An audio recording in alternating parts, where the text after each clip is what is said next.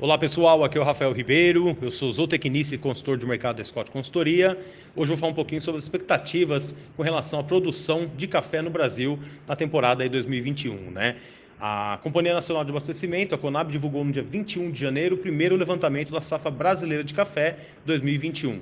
Com relação à produtividade, o café arábica, né, espécie mais influenciada pela bienalidade, deverá apresentar um rendimento entre 21,5 sacas e 23,9 sacas por hectare no ciclo atual, uma queda aí de até 33,1% em relação a 2020. Para o café Conilon, a produtividade média está estimada entre 37,7 sacas e 44,2 sacas por hectare em 2021, uma queda aí de até 2,8% frente à safra passada.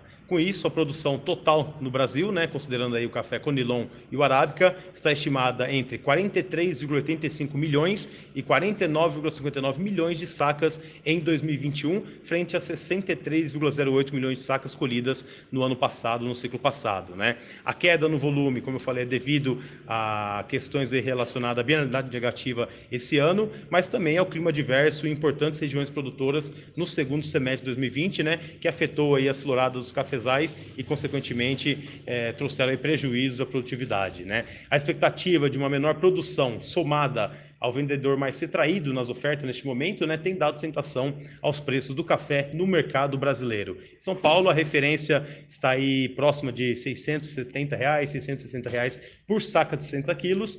Esses são os números aí do fechamento da primeira semana de fevereiro, né? Segundo dados do Centro de Estudo Avançado em Economia Aplicada, CPEA, uma alta aí de 10,2% desde o início do ano e aumento de 47,5% frente ao igual período do ano passado. Por hoje é isso aí, pessoal. Um abraço a todos e até a próxima.